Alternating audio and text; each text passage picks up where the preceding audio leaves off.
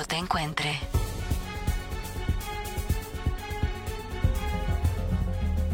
Coyuntura. Pues justamente vamos a hablar hoy de, las distintas opiniones que hay en relación con la renuncia de la jueza IFAN. Le vamos a, poner de antesala que hemos intentado comunicar a muchas personas, no se crean. Y, parece que hay temas que, todo el mundo evita. La gran mayoría.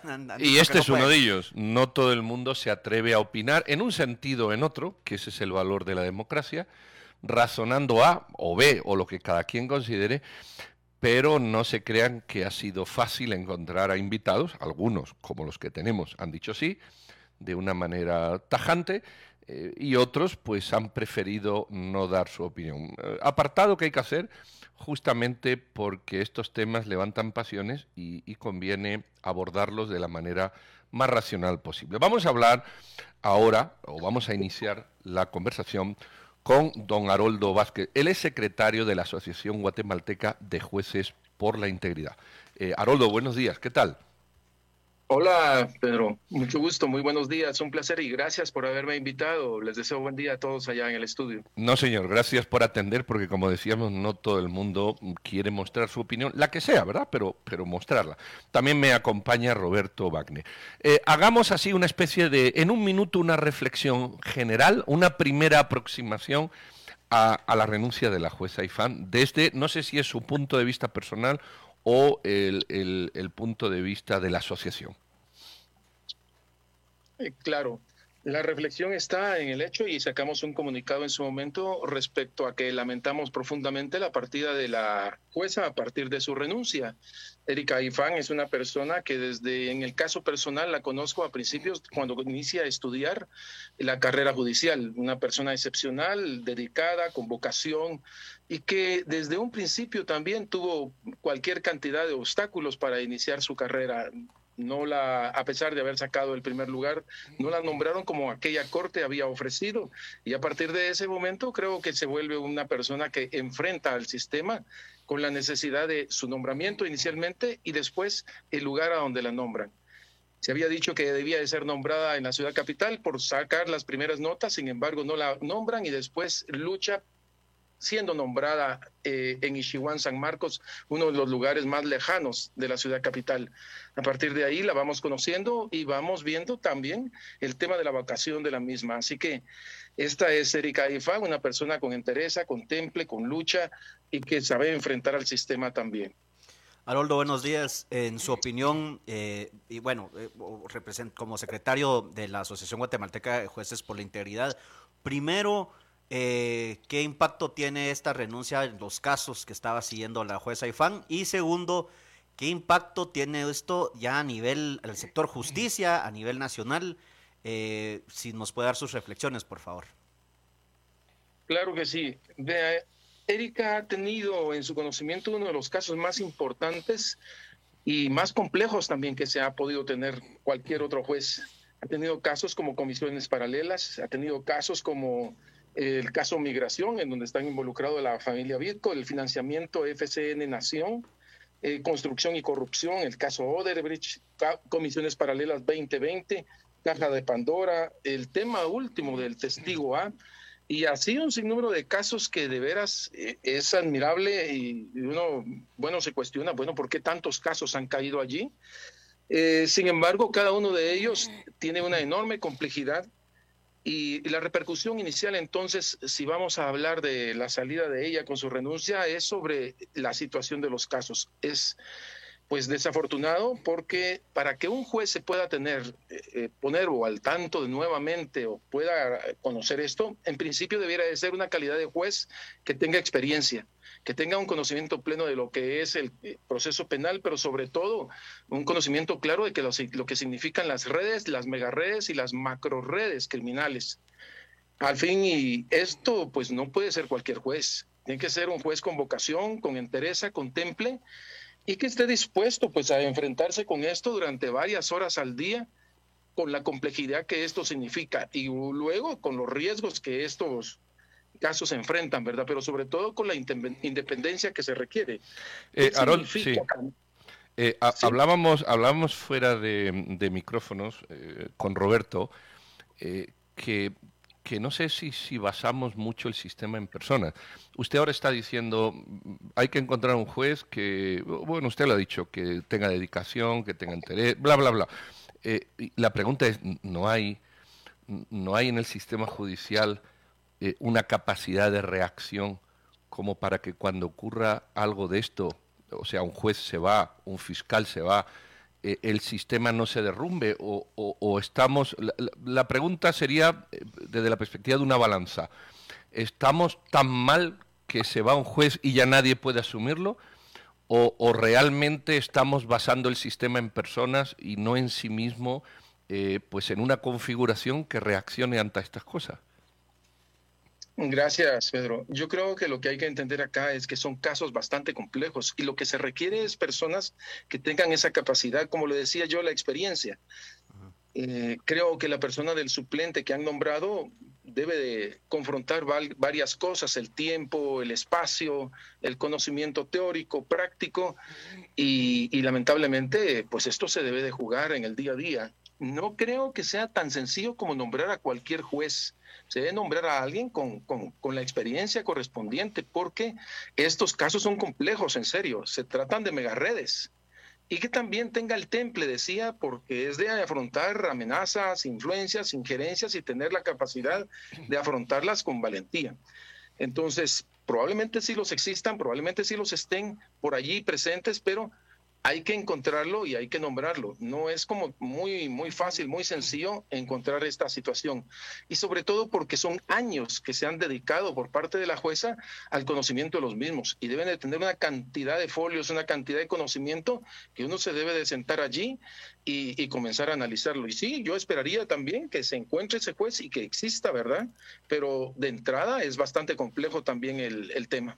Sí, Haroldo, siguiendo en esa, en la pregunta que hacía Pedro, ¿hasta qué punto, digamos, también, y que, pensemos, bueno, se, encuentra eh, eh, un juez, una jueza, idóneos para, para el puesto, pero hasta qué punto están solos, hasta qué punto, digamos, están, y, quisiera saber también su opinión, hasta qué punto estuvo muy expuesta mediáticamente la jueza Ifán a todos estos casos, hasta qué punto tiene también, por ejemplo, el sistema de justicia precisamente todo, digamos, una, capacidad para brindar el apoyo necesario y, también a eso venimos ya con ya una cuestión más general sobre el sector público, la independencia que debe tener el sector justicia para venir y poder, digamos, atender estos casos, pero no sé hasta qué punto, a mí me da la impresión que también o pareciera como que la, la, jueza en este caso, pero el que, el que eh, la tenga que sustituir, hasta qué punto es, digamos, es casi como que le tengamos que poner una capa de superhéroe y, buena suerte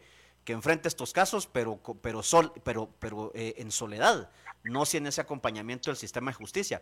No sé si, si, si me, explico y, si, y si sí, pues me gustaría saber sus reflexiones.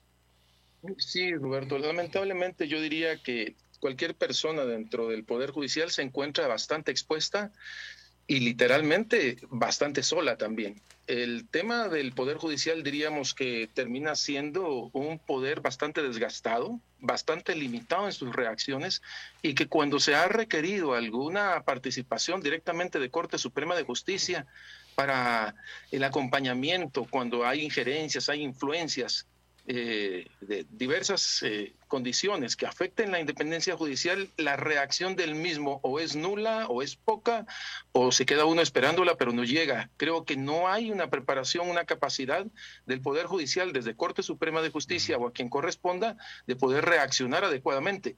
Me da la impresión en el caso de la jueza Ifán que particularmente se le ha dejado sola por parte del sistema, a no ser un acompañamiento, pero para un tema de criminalización que le fue afectando, le fue minando también sus capacidades de trabajo en el sentido de que tuvo que dedicarle horas y horas, y eso a mí me consta, al tema de la defensa de los procesos que tenía en contra, ¿verdad? Ella acumuló cerca de 86 procesos en su contra y denuncias que la mayoría eran espurias, pues, y en todo caso, si algunas debieron de haber procedido, también era mediante el debido proceso, pero creo que cualquier juez, ya no hablemos de Erika Ifán, se encuentra particularmente eh, solo si enfrenta condiciones de afectación, de injerencia desde su despacho. No hay una Corte Suprema que reaccione adecuadamente y no sabemos si en todo caso se tendría la voluntad correcta para esto, ¿verdad? El juez, entonces, bastante solo desde su despacho. Eh, me, me, viene una pregunta, Haroldo, en relación con la reflexión que has hecho, eh, y es la persecución. Estamos hablando de la jueza, pero vamos a hablar del sistema. Cualquier ciudadano, yo me he visto sometido a eso en lo personal. Creo que, la explicación eh, mm, mm, vale para cualquiera. Cualquier ciudadano que tiene una denuncia falsa, no existe en el país un juez que termine sancionando por denuncia falsa al denunciante. No existe, o yo no lo sé al menos. Sencillamente los juzgados digieren con una facilidad pasmosa las denuncias falsas. Eh, ¿por qué los jueces no confrontan estas denuncias espurias y las quitan? No, no castigan a los denunciantes falsos y, no eh, toman cartas en el asunto, porque las denuncias falsas se acumulan porque los jueces lo permiten, digámoslo claro, claro y frontal. Eh, desde la Asociación de Jueces por la Integridad se, debate esto, porque la jueza tenía 80 denuncias, pero 70 se las podían haber quitado los jueces, y resulta que no lo hicieron. Eh, y yo en lo personal, como te digo, lo he sufrido y creo que mucha más gente. Eh, ¿Por qué el sistema está así? Sí, yo creo que hay un tema de instrumentalización del sector justicia, lamentable, preocupante, a partir de que comienza también el tema de la criminalización y por supuesto en contra de medios de comunicación, en contra de operadores de justicia y en contra de periodistas directamente.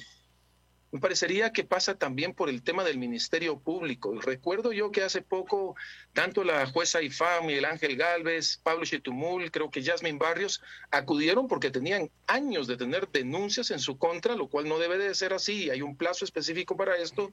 Y sin embargo, no lograron que la señora eh, fiscal general les respondiera positivamente. Lo que se fueron a ganar fueron otras denuncias.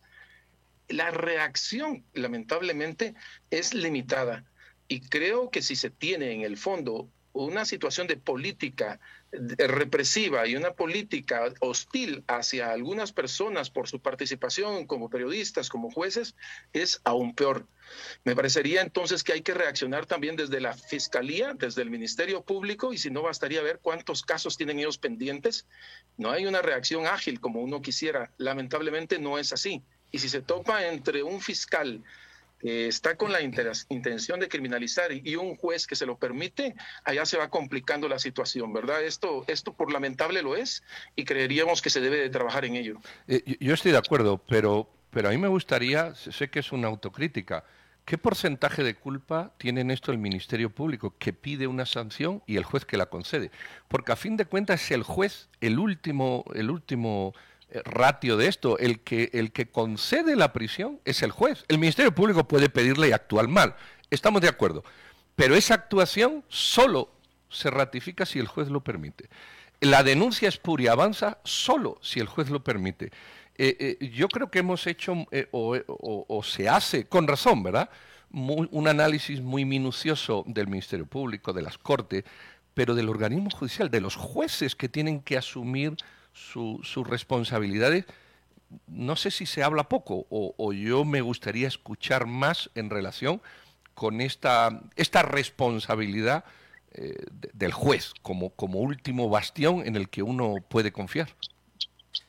Claro que sí. El juez debiera de ser el filtro, debiera de ser quien guarda y, responde por las garantías del ciudadano y nos da la preocupación en el caso, por ejemplo, de Erika Ifán, que los casos no avanzan o avanzan cuando pareciera que sea el tiempo político que tengan que avanzar o en todo caso le tocan a personas que, pues, uno dice, no, ellos tienen conflicto de interés. Así la situación, uno diría que hay muchos jueces que pecan también de entretener los procesos y pareciera que son para momentos políticos adecuados, como es el caso de Erika Ifán. Recordemos que la jueza, la misma asociación nuestra, requirió en su momento que fuera transparente, que fuera público, y es un derecho que se tiene de los actos administrativos.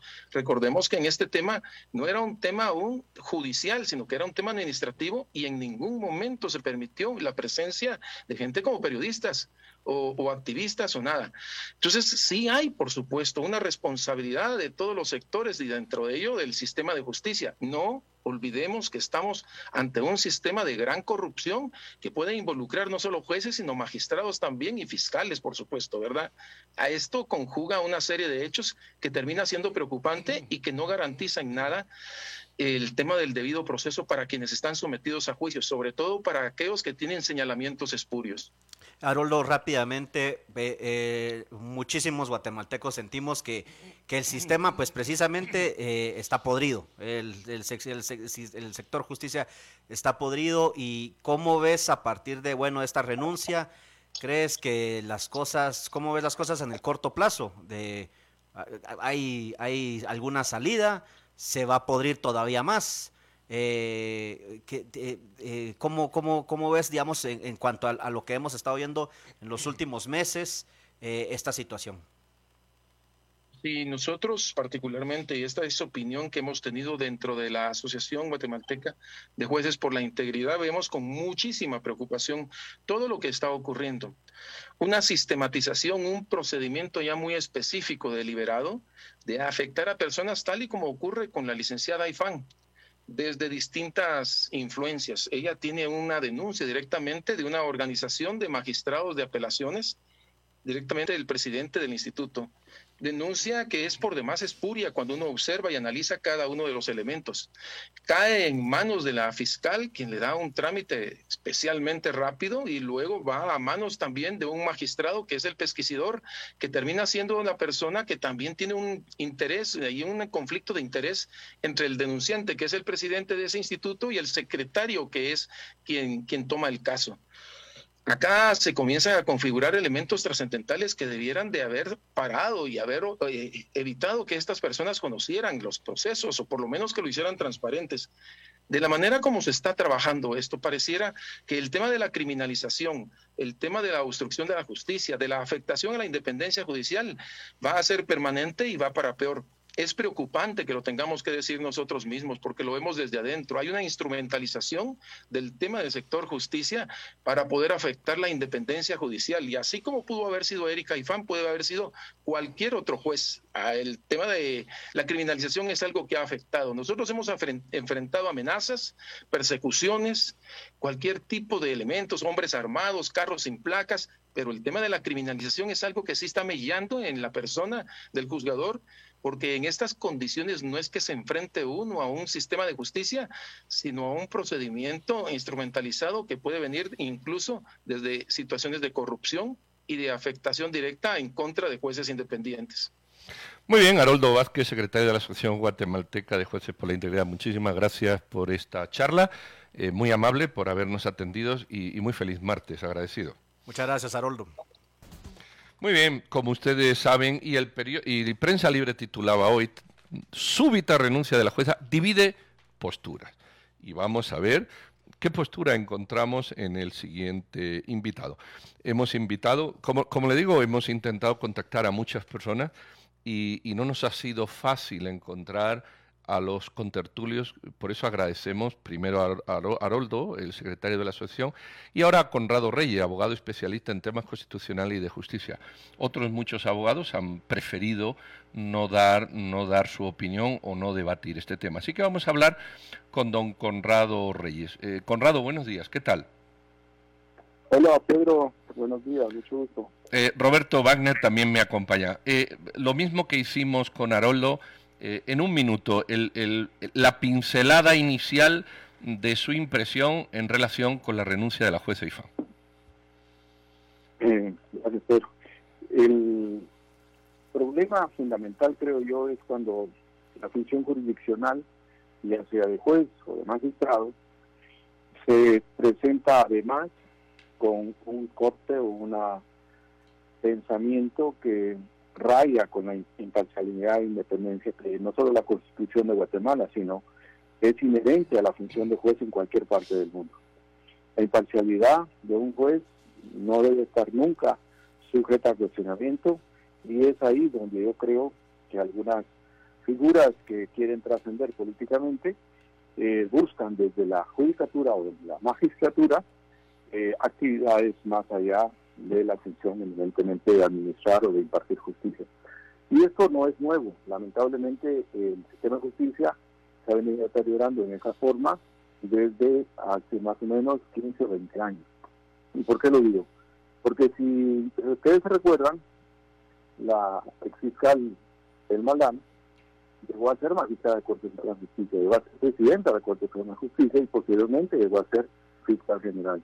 E igualmente hoy está eh, con un asilo político, no sabemos si definió o no, pero el que está buscando ahora una vez que igualmente eh, hizo y realizó ciertos actos en su jurisdicción, que hoy ayer la llevaron o antier o la semana pasada a, usar la excusa de la persecución para salir del país y refugiarse en Estados Unidos. Eso, eso dice mucho también de la o de la facilidad en que ciertos actores del sistema de justicia buscan caminos políticos para agenciarse de prebendas de privilegios en otras ciudades o en otros países.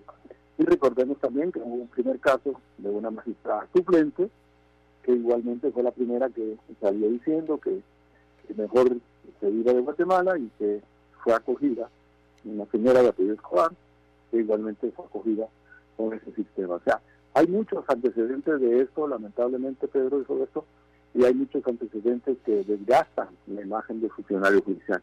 Y ahí es donde yo quisiera rescatar. Eh, la mayoría de jueces en el país es jueces de carrera y jueces independientes, y yo diría, buena parte de ellos, tal vez el mayor porcentaje, gente honesta y gente honrada. Conrado eh, hablaba precisamente sobre que ha venido dándose un deterioro en el sistema de justicia de 15, 20 años para acá.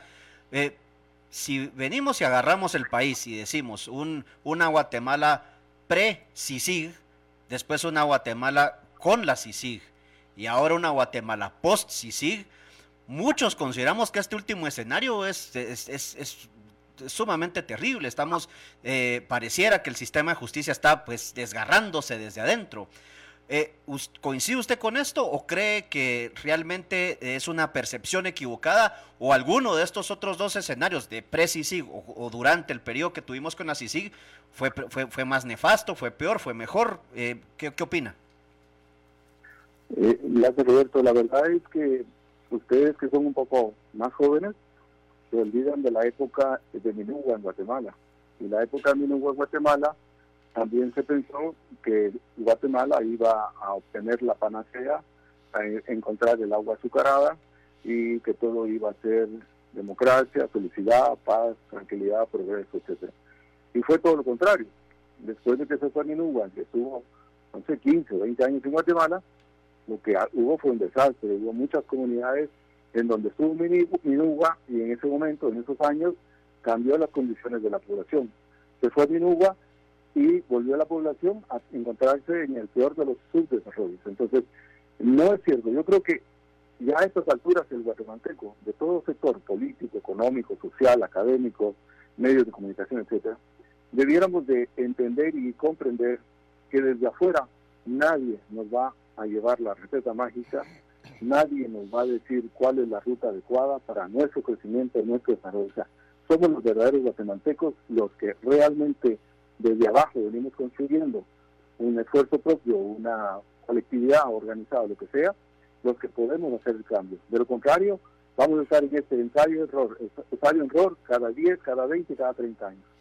Eh, eh, yo comparto eso, que, tenemos que tomar conciencia como sociedad de lo que tenemos que hacer nosotros, no otros que te quieran aplicar, ayudar o convencer. Ahora, yo, veo, siguiendo la lógica de la pregunta de, de Roberto, yo veo un tiempo de CICIG donde se señalaba a los jueces en informe de los jueces corruptos. Eh, o se señalaba la misma Telmaldana, fue señalada por CICIG como una persona no adecuada. Creo que tú mismo fuiste señalado como una persona no adecuada. Y, y de esa presión que sacó a muchos de una manera quizás algunos con razón o muchos con razón, pero también otros, muchos o pocos sin razón, eh, estamos en el otro lado de la balanza, donde da la impresión de que ahora se sigue haciendo una persecución eh, a, algunos y en medio de los dos extremos un montón de corruptos que los hay en este país, eh, digamos que haciendo su agosto. Eh, eh, estamos en ese, en ese péndulo en el otro extremo y no nos hemos preocupado realmente de arreglar el sistema y nos mantenemos entre péndulos y personas. Si nos gusta la persona la aplaudimos, si no nos gusta o nos han dicho que es corrupta la destruimos, sin entrar siquiera a un debate de fondo de cómo estamos. Por eso, por eso digo, Pedro, que lo mejor sería que guatemalteco realmente dé un paso adelante y vayamos construyendo realmente los cambios que nuestro país necesita.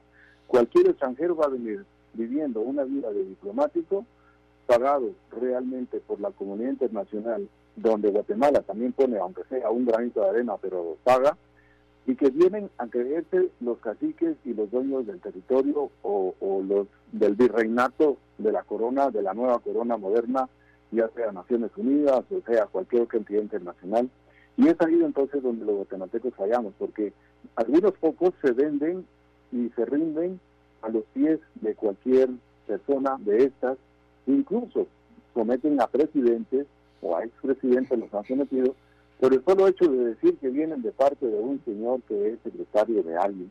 O sea, a ese nivel, lamentablemente, también lo que ha fallado es el sistema político del país. El sistema político, todos sabemos, la corrupción y el nivel de corrupción que se maneja, es algo que el guatemalteco debemos de enfocarnos y de exigir que cambie, exigirle, eh, no sé, de alguna forma, eh, lógicamente, que reformar la ley de partidos políticos, que ha sido el gran valladar para que exista una verdadera, honesta y transparente participación.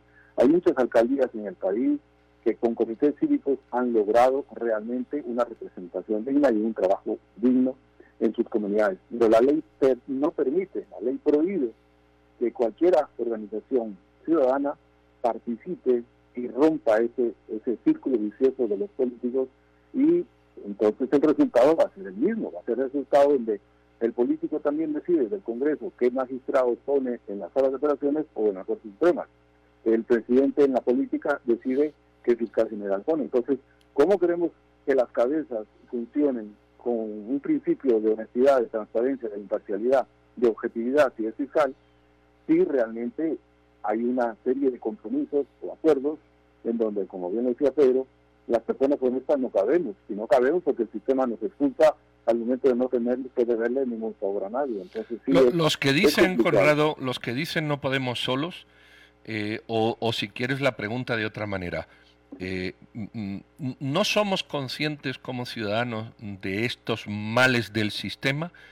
Eh, o dicha de otra manera, estamos acostumbrados a, llamar a, personas en vez de arreglar un sistema? ¿O qué nos pasa? Porque por un lado vienen a ayudarnos y no nos gusta, ¿de acuerdo? Aceptamos ese criterio.